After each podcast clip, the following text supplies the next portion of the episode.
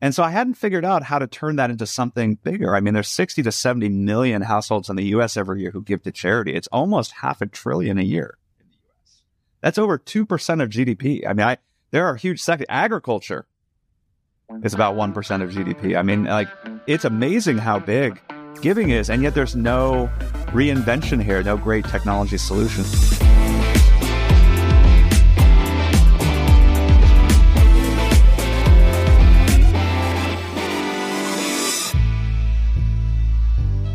Hello, everyone, and welcome to FinTech Leaders, a weekly podcast where we learn from today's global leaders in FinTech business and beyond. Coming to you from New York City, I'm your host, Miguel Armaza, and I'm a co founder of Gilgamesh Ventures, a venture capital fund that backs early stage FinTech entrepreneurs in the US, Canada, and Latin America. If you enjoyed this conversation, I encourage you to share it and please leave a review on Apple Podcasts, Spotify, or wherever you get your show so more people can learn about fintech leaders. In this episode, I sit down with the great Adam Nash, co founder and CEO of Daffy, a not for profit fintech community built around a new modern platform to teach, help, and encourage charitable giving. In fact, you can visit fintech leaders today and sign up to Daffy to get an extra $25 for charity when you join the site. Thanks, Adam. Adam also sits on the board of Acorns and in the past was CEO of Wealthfront and held leadership roles at Dropbox, LinkedIn, eBay, and Apple. In this episode, we discuss Adam's journey at Silicon Valley and what it was like to work with Steve Jobs back when they were at Next and Apple, lessons from the role of the CEO, and why it's the only role that truly understands how a company's pieces are going to fit together, building the first fully functioning donor advised fund in the App Store, and how Daffy is helping people give more to charity, why Adam remains excited and bullish on consumer fintech businesses, the importance of building a great team, and just a lot more. Hope you enjoyed this great episode with Adam Nash from Daffy. Adam, welcome to the FinTech Leaders Podcast. Thanks for joining all the way from Silicon Valley. Is that right? That's right. Glad to be here. Very happy to be hosting you. We've been talking about it for a while, so I'm glad it's finally here. Adam, you have a quite an interesting story. You, you know, as we were just chatting, you grew up in Silicon Valley, so you know you've done a lot prior to Daffy. So maybe tell us about your experience and then, you know, at some point you did become a CEO. So maybe you can tell us about your experience and what did you have to unlearn once you became a CEO? Yeah, well, for better for worse, my career has been, you know, almost 25 years here in Silicon Valley. I did grow up here. My parents are still here. Brother, sister, chose to raise my family here. So I don't know if it's that exciting a story. It felt very normal to me, although I realize that Silicon Valley is an unusual place. But um, no, my parents are both doctors, grew up in the area. I ended up going to Stanford for our uh, bachelor's and master's in computer science. Um, this is back in the 90s. Human computer interaction was new, design centered thinking was new. Kind of came out with a really kind of optimistic ideal of using software to change industries and products and help bring solutions to people didn't have them before. Um, thought I was joining a startup called Next, but it turned out Apple acquired them in the midst of my interview cycle. Ended up at Apple on a team called Rhapsody, which eventually became Mac OS 10 and iOS and all the great stuff that we use today. But the big company thing wasn't for me at the time. I jumped to a startup pretty quickly that was focused on electronic software distribution. We went public in 99. For those of you listening, everyone actually went public in 1999. It's just the thing to do. But I was really unhappy with what I saw going on in the Valley at that time. The quality of the companies being built, the quality of the businesses. I ended up going to business school um, at Harvard for a couple years, was the class of 2001, saw the peak of the bubble and then it crashed, which for me was in a weird way validating about kind of some of the noise and some of the nonsense that was going on in the late 90s in terms of building new companies and businesses. I was in venture capital for a couple years when the bubble burst. That was exciting, but it wasn't right for me. I ended up going back into operations, uh, joined in a product role at eBay. eBay was one of the few companies at the time really doing well. Some amazing people was there for four years, built new products, businesses, really learned a lot about web product management, data driven product, and spent a lot of time there. A lot of my patent work was there in, in search. Jumped to a startup called LinkedIn. I had met Reid Hoffman. We had a long talk about product and Web 2.0. I ended up there for four and a half years running core product all the way through the IPO, uh, which is exciting. And then I jumped again to venture capital, spent uh, about a year and a half at Greylock Partners as an EIR, an executive in residence. Discovered this new category. It didn't have a name, but there were all these great founders and companies going after building financial services and applications, ended up calling it fintech, and met a lot of great founders at the time. And then one, you know, of course, Andy Rachleff met at Wealthfront, ended up joining, becoming CEO there for four years. Um, through the real early boom of fintech and when people were very skeptical about building businesses and software to help people with financial problems. Left in the end of 2016, joined the board of Acorns, which I've been on for six years. I teach a class now at Stanford, personal finance for engineers, which has become very popular, six years running. And um, I'm an active angel investor for the last decade. So I've invested about 120 different companies. And then obviously, uh, my pride and joy right now is Daffy, uh, which is my new startup that I founded with my co founder, Alejandro Crosa, about two, a little over two years ago. Um, and we're trying to change the way that people give the same way that previous applications changed the way people save and invest. So that was started by Steve Jobs, right? That's right. I was 22 years old coming out of college. Proud to say that I was in meetings with him and definitely learned some good things about how he steered the ship, both the Next and then at Apple. But I didn't really work at Next, although I did get to spend a few months in the Next buildings while they were migrating to Apple. But no, you know, it was really interesting to see the way Steve behaved. I mean, a lot of people have commented on Steve's leadership and the differences when he was young doing Apple the first time and then when he came back. I think that the Next team had a lot to do with that journey of him learning different, you know, the ups and downs, who stuck with him, who didn't, what worked, what didn't, what was durable, what wasn't. I'm probably in the same group of people who saw a very different leader in Steve when he came back to Apple, mainly because he trusted so many of the folks that he worked with at Next. It was a different, there's a different level of delegation and trust in the management team, I think, than what I understand was at the early Apple. Of course, I was, you know, single digits when, when the early Apple was happening, but at least that's my understanding. So speaking of leadership, you got to work with Andy Rachleff. Huge fan, by the way, of Andy. And that was your CEO role at Wealthfront. You know, tell us what, what did you learn in the office of the CEO? You know, like where are some of those those things that you did not expect that you have to encounter, you have to tackle as a CEO of a fast growing company? Well, I think that I don't know about things I didn't expect. I think that in general, as you rise up, the product role turns out to have a lot of good analogs to the CEO role. Not perfect. And product management is done in different ways at different companies, different types of businesses. But, you know, in software on the web, the product role is one of the few roles where you largely own the outcome, right? You have responsibility for how successful the product is. Uh, and there's really no excuses about the reasons why it's not successful, right? It could have been an engineering challenge, it could have been a design flaw, it could have been strategy, it could have been pricing, marketing, etc. But at the end of the day, people, what you learn in the product role is that people, you know, fut- the future paints the past, so to speak.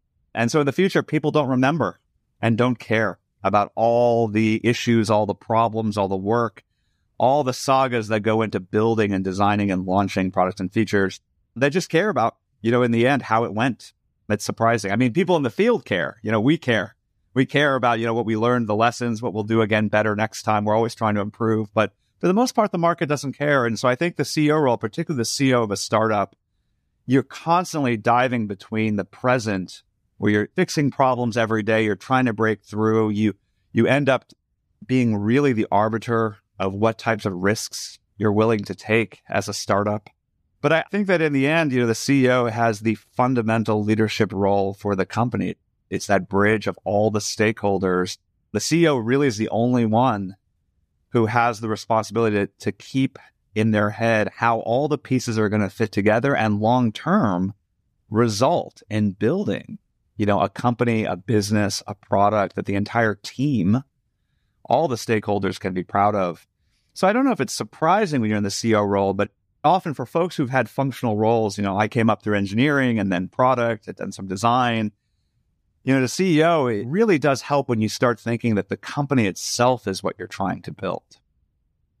Right. And realizing that all those other things are just a piece of that puzzle. It lets you appreciate all the functions and what they do and how they come together. But it can be really surprising how you end up spending your time. As a startup CEO, you cover a lot of gaps. But for me personally at Wealthfront, my biggest takeaway was how many problems are really just people problems. Right? How many and I talk about business strategy, execution, etc. You can try and solve the problem yourself. That's not very scalable. You can think about who can I talk to? Who can I learn from? Who can I hire? Who will dramatically decrease the risk of this being successful or dramatically increase the size of the opportunity we go after. And so a lot of my early success and a lot of what I learned at Wealthfront was just a reinforcement of how important people are in the end. You know, I've always said as a manager back in the early days, it was, you know, that software was a team sport, but it's very, very clear as CEO how true that is. And Wealthfront, of course, it's a consumer business. And today, just B2C fintech has fallen a little bit out of favor. I don't think that's a secret to anyone. You know, what do you think is the biggest challenge for consumer businesses, particularly in fintech today? Yeah, it's always kind of funny to me to watch the kind of cycles in software. It's so predictable. It really feels like every three to five years we decide that consumer is hard, consumers are irrational. How do you reach them? How do you get a message across? Isn't it great to build a sales funnel and just operate and sell to businesses?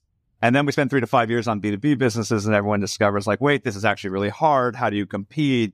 The incumbents have all this advantage, the pricing, you know, the sticky. And so the truth is they're both really hard for different reasons. And you can build really big, successful businesses in both. And the truth is, if you look at the dollars involved, they're roughly equivalent in the aggregate. So it's not surprising that the industry pogo sticks between the two because once there's a lot of consumer companies, that market gets very competitive and crowded and it gets even harder then B2B comes back into favor. So I think we're going through one of those phases now. Although remember, in the end, consumer businesses, especially in the internet era, and then of course the mobile era, are truly amazing at scale. I mean, like, if you just think today, I mean, not to pick on any giant company, whether it's Apple, you know, you look at their iOS ecosystem and you're talking about over a billion users on it. Facebook normally talks about having billions of active users that's a scale that is really meaningful, both economically and from a impact perspective. And so for me, consumer is always very exciting. I think, you know, the fact that fintech consumer has, you know, people are trying to sift through which businesses are sustainable, which ones aren't, which ones are booming, which ones are not. To me, that's just embracing what the consumer market's all about. You have a competition of business models, different products, different markets to go after. And so, yeah, there's a lot of disruption and a lot of back and forth and competition and consumer. But also the outcomes are tremendously large, right? Like look at the last phases of the boom. You know, a- Airbnb just did their earnings, right, for last year. And I mean, this is a company that during the pandemic, people were wondering how it was going to make it through the lack of travel and sort of thing. And just look at the economic results, et cetera. I mean, consumer businesses can get quite large. Obviously, LinkedIn was phenomenally successful. LinkedIn was one of the rare stories with great experience for me, of course, because we cheated. We did both we built a consumer company and then we built a B2B business over it that turned out to be tremendously large. And at this point is most of LinkedIn's revenue. So yeah, these phases come and go. I try not to get, let it bother me. Like I look at Acorns now and the scale that it has, right? You know, millions of paying subscribers, all looking for a product and service to help them with their financial life, get them on a better path.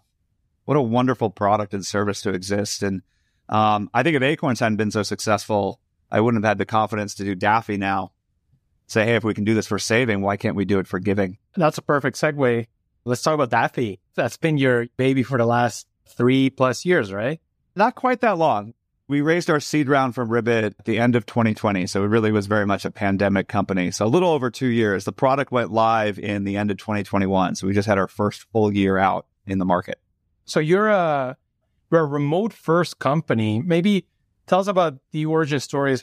Why do this?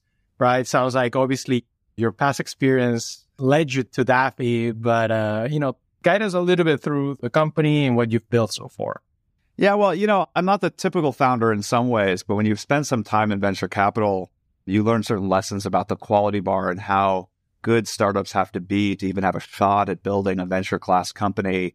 And you also you end up realizing that the bar to to form a new company, why can't this exist otherwise, is also very, very high.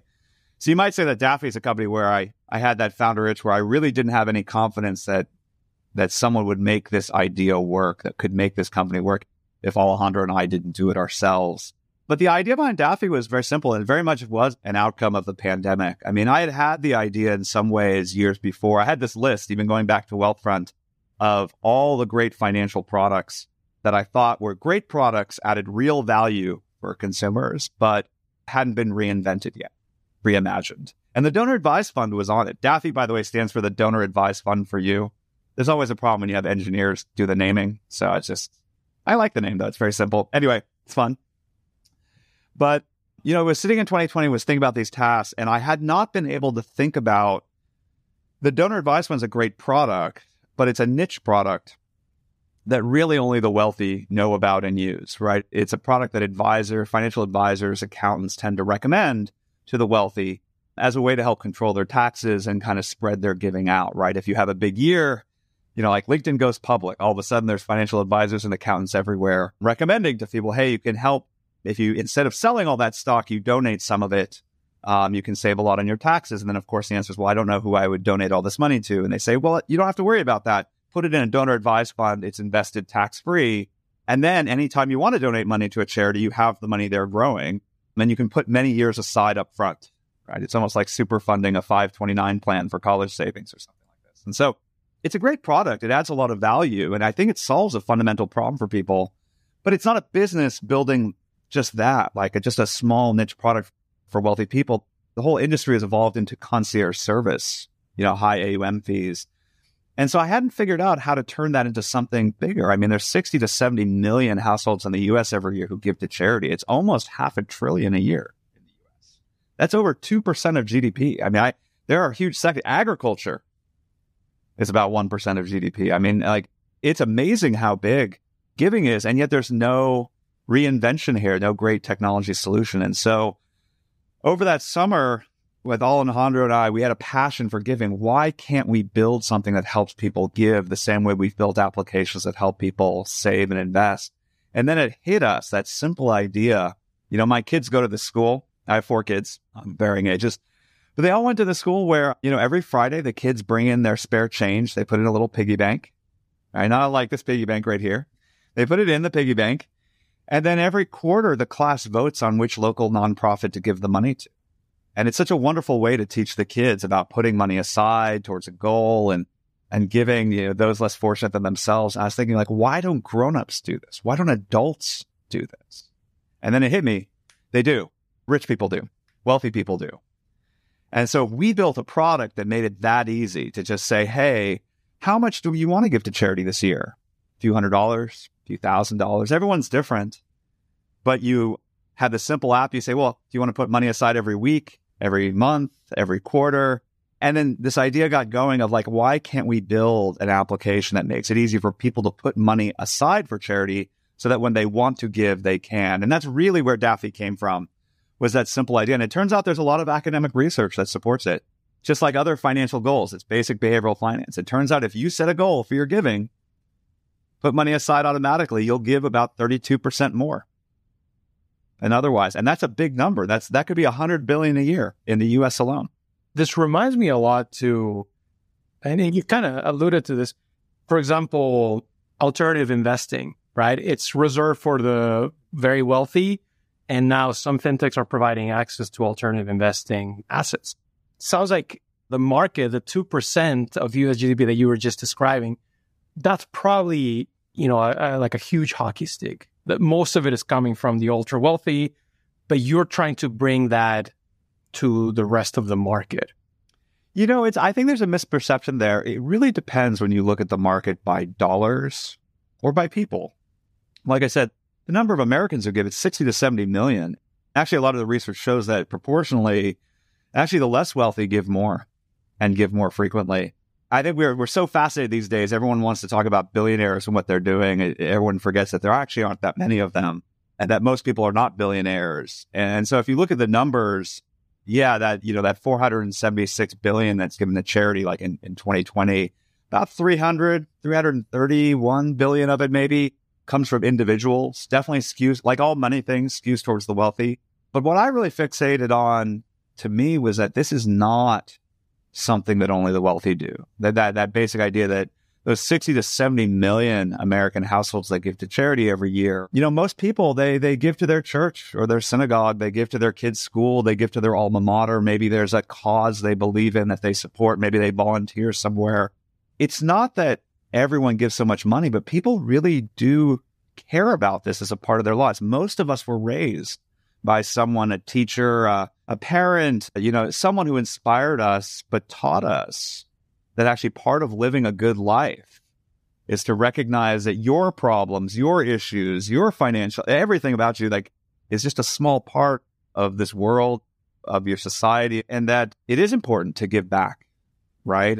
And some people believe you give back when you're doing well. Some people believe you give back no matter what's going on. But, you know, when I did the original user research, I'm a big, yeah, I come from a product background, right? You know, design background. You know, the first thing I did with this idea was I went to talk to dozens of people across the country to try and see how other people think about giving. And it was very interesting. Most people believe that giving is something that you should do, with very few exceptions.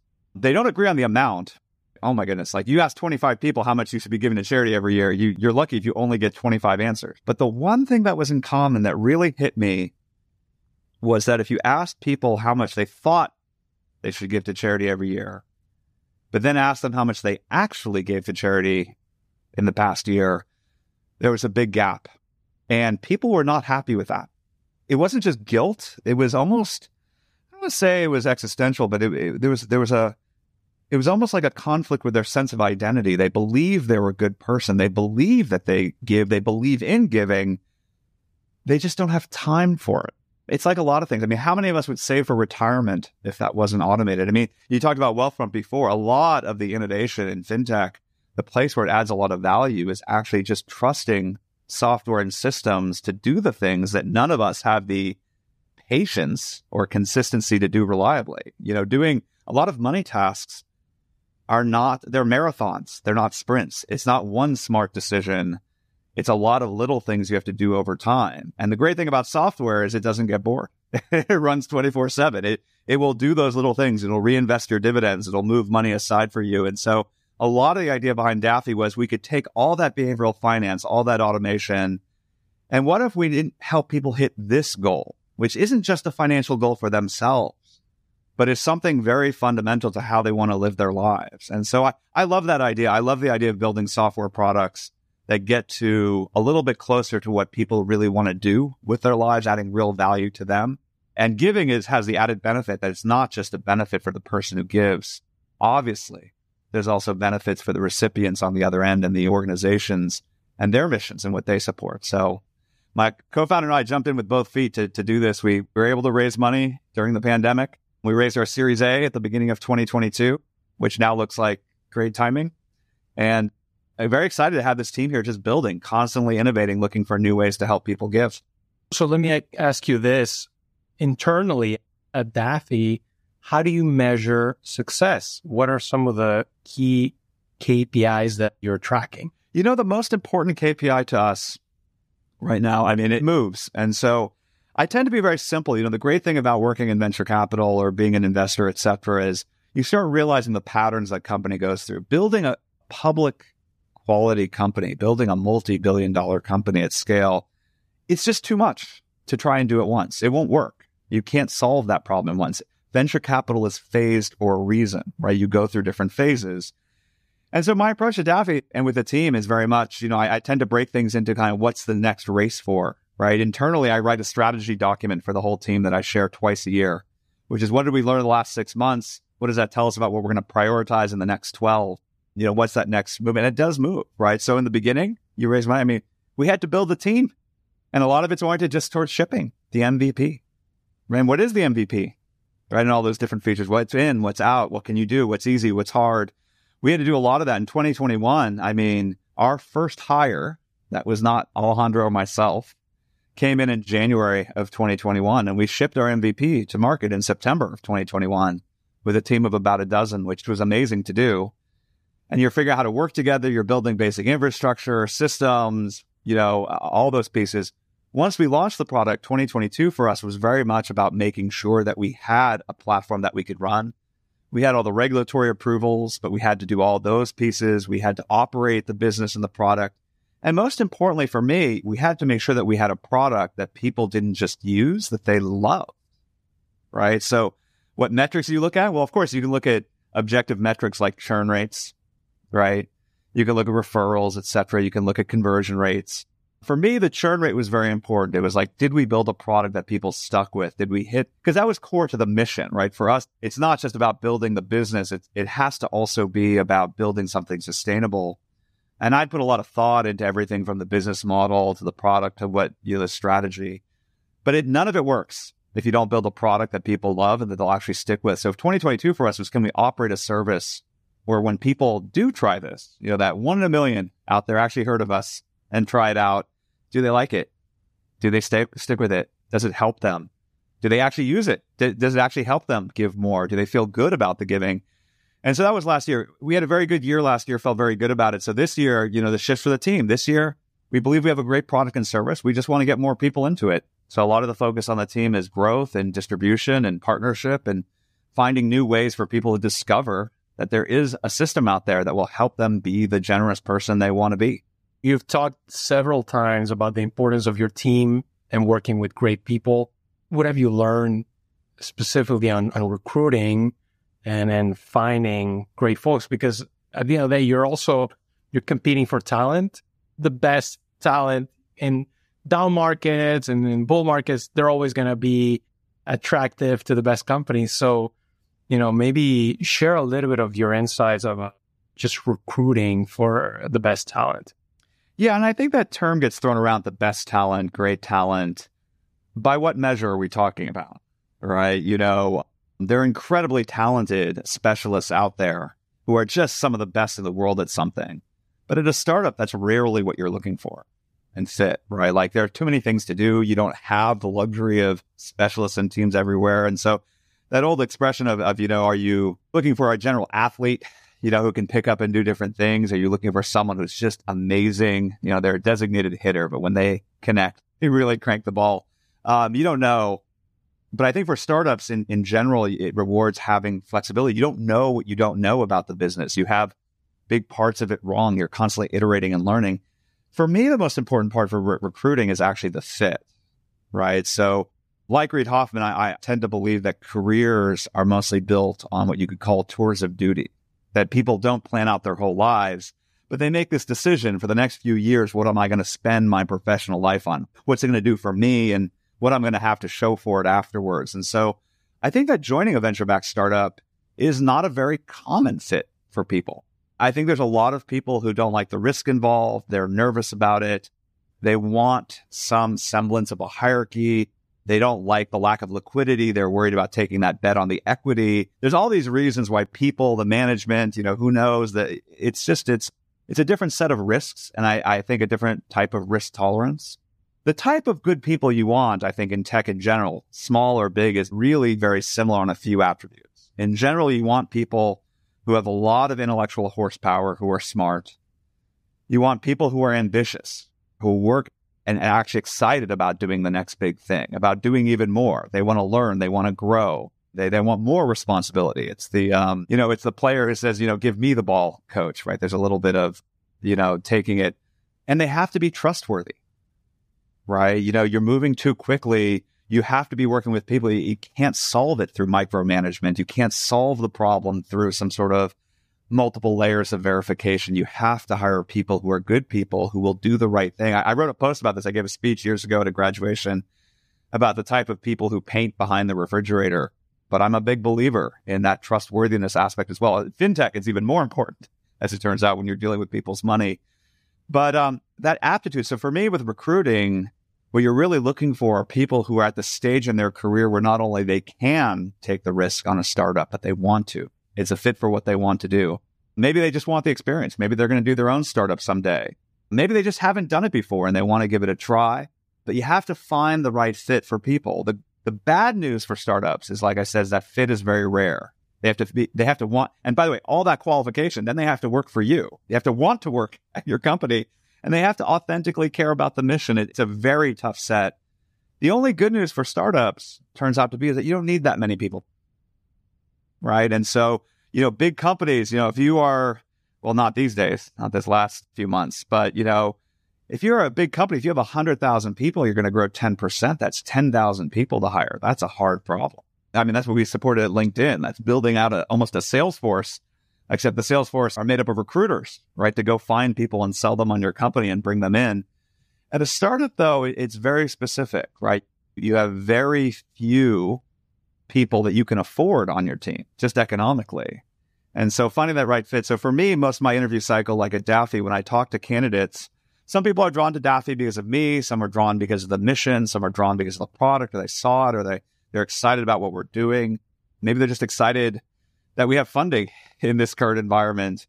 And that's good. It's always good to have that proactive interest. But it turns out for me, a lot of my interview cycle is authentically understanding why it would be a good fit for that person to work at this company now in their careers. Because my assumption is they won't be with us forever.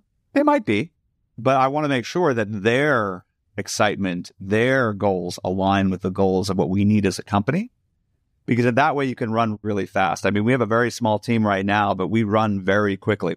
We've been able in a year or two to roll out features that this entire industry, which has been around for decades, I mean, almost a century, there have been donor advised funds. And some new companies coming in and launching new features regularly that the industry hasn't tackled in the last decade or two of internet development or mobile development. I mean, when we launched in the App Store, we were the first fully functioning donor advised fund in the App Store in the year 2021. So, but yeah, it all comes down to people, in my view, and finding that fit and those right people. And then, if that wasn't hard enough, how do you get them to work together? How do you get a group of people with different backgrounds and experience levels and specialties to actually come together and design a single product and experience that people don't just use, but love? It's very hard people problems. And having seen, I think you were mentioning offline, four tech downturns. But also, you know, you worked through most of these. You have invested in companies that have survived and overcome, or also some that haven't. You know, what's your take on the current tech downturn that, that we're experiencing? You know, what would you say also to earlier entrepreneurs, you know, the ones who are just getting started or maybe at your similar level, but they're doing it for the first time? Well, I'll warn everyone in advance.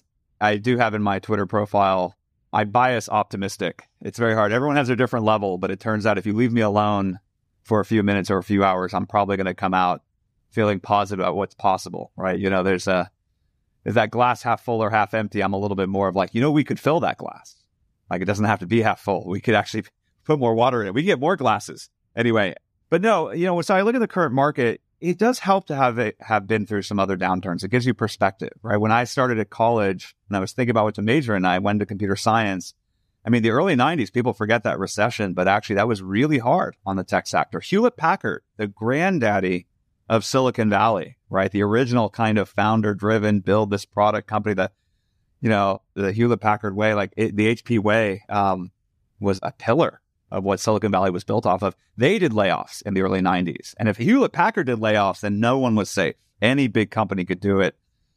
And of course, we had the bubble burst in 2000. Of course, we had the great recession, financial crisis, 2008, 2009. And so it does give you perspective. I will say that this particular cycle feels somewhere in between the early 90s because that was a rising rate environment was a little bit of what was going on. But some people have compared it to the bubble bursting. I mean, I think a lot of people have covered all the issues founders have to deal with. And boy, it's a lot. This fundraising environment, recruiting, all these different go to market. It's harder to get customers. It's harder. The channels are more expensive. They're not as effective.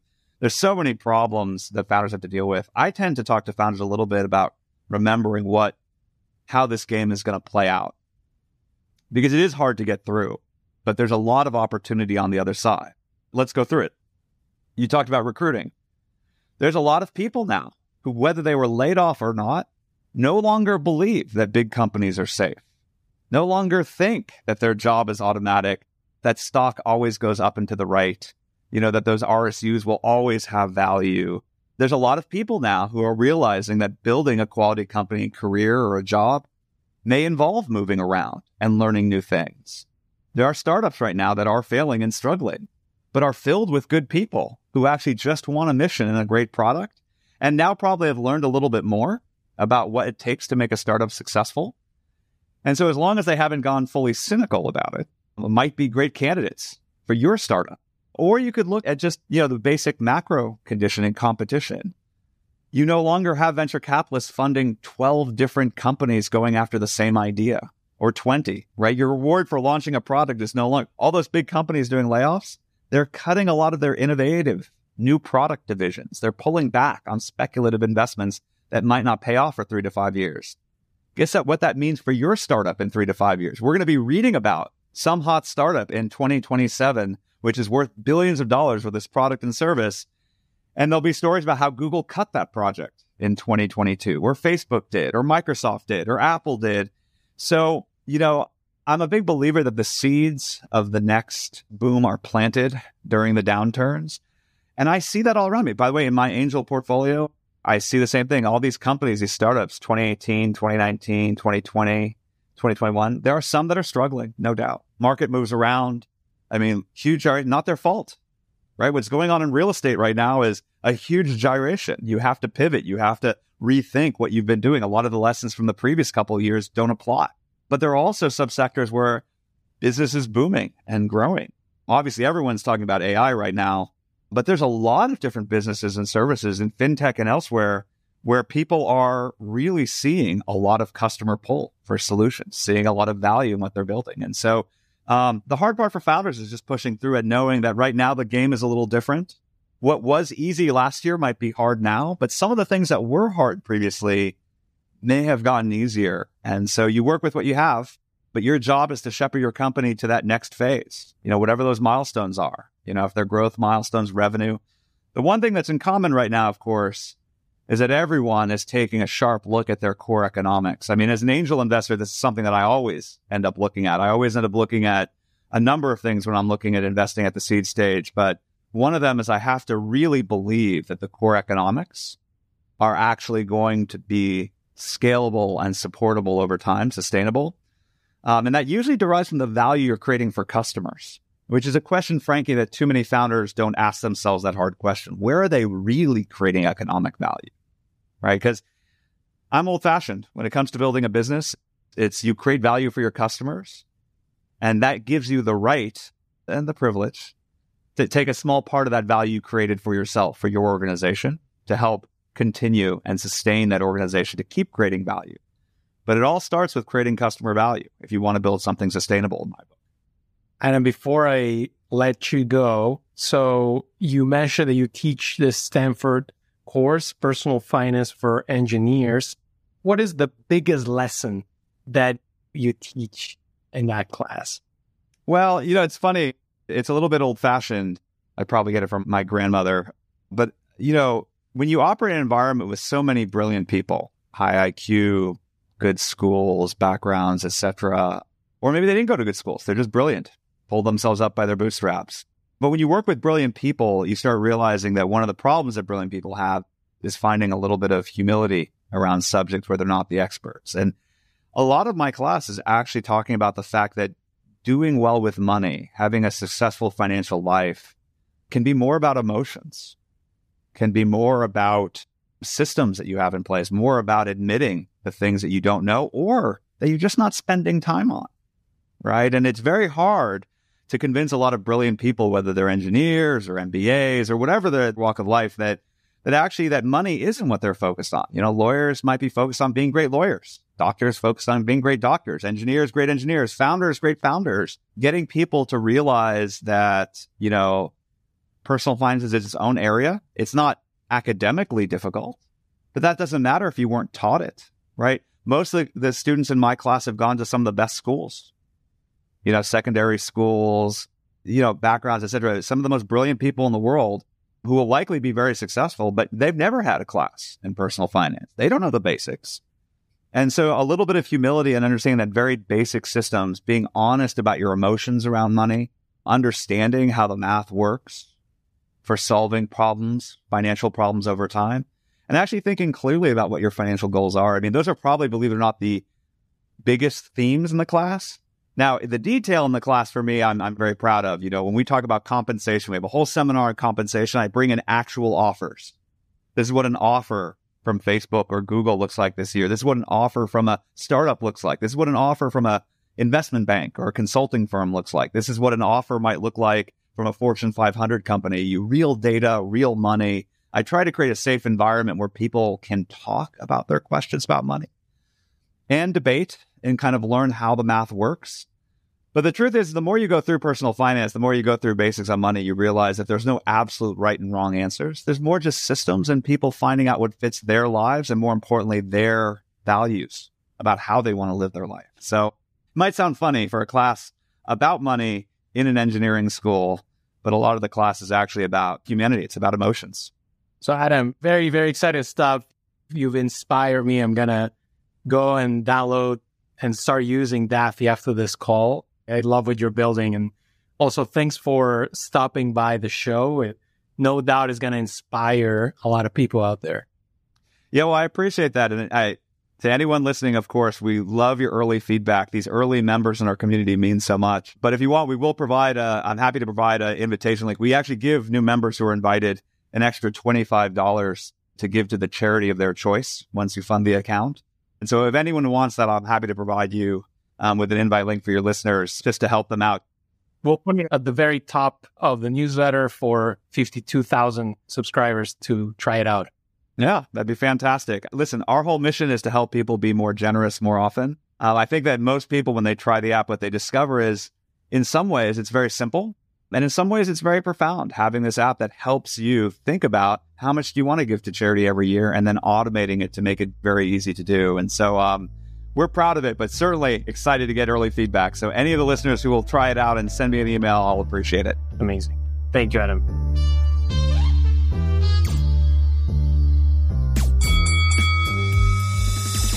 Thanks for tuning in, and I hope you enjoyed this episode with Adam, CEO of Daffy. If you want more interviews, make sure to subscribe, follow, and leave a review on Apple Podcasts, Spotify, or wherever you get your shows. It helps and truly means a lot. And if you have any suggestions or thoughts about the show, just drop me a line on Twitter or LinkedIn. Signing off till next week, I'm your host, Miguel Armaza.